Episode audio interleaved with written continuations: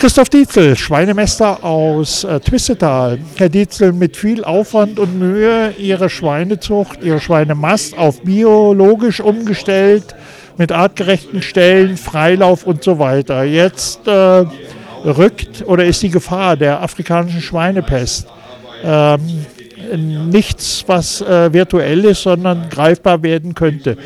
Wie hart würde es Sie weil sie keine großen Einheiten im Stall haben. Wie hart würde es sie treffen?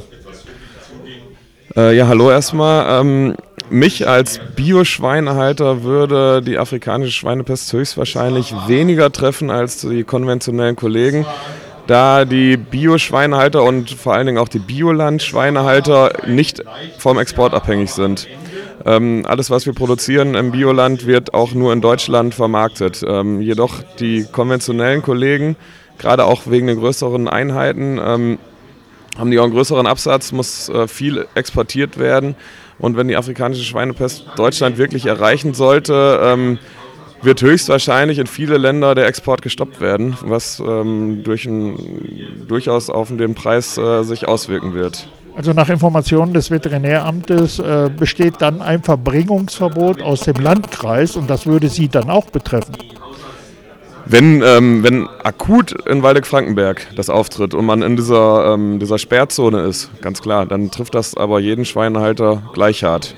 Ja, aber Sie als, als Bio-Schweinehalter, der also mit viel finanziellem Aufwand äh, weg ist von der Massentierhaltung hin zu artgerechten Schweinemast mit äh, großzügigen Stellen und, und Freilaufhaltung. Sie kriegen zwar im Moment, haben wir mal bei einem Besuch bei Ihnen festgestellt, etwas mehr für Schweine, nur das nutzt Ihnen gar nichts, wenn Sie die Schweine nicht loswerden. Ne?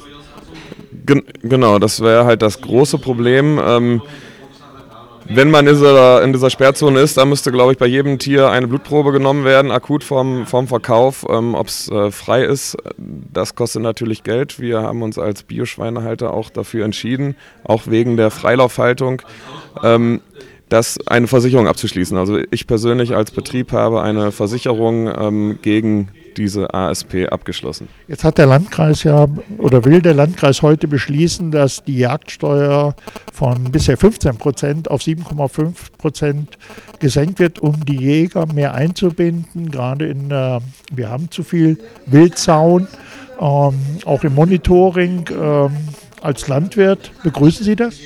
Ja, natürlich. Also ohne die Jagdpächter und damit auch die Jäger funktioniert eine vernünftige Wildschweinejagd nicht. Und ähm, ich denke, das ist ein guter Weg. Es kommt ja auch aus der Richtung von der CDU, die Jagdsteuer zu senken, um auch die Akzeptanz der Jagdpächter für eine verstärkte Bekämpfung vom Schwarzwild äh, zu erhöhen.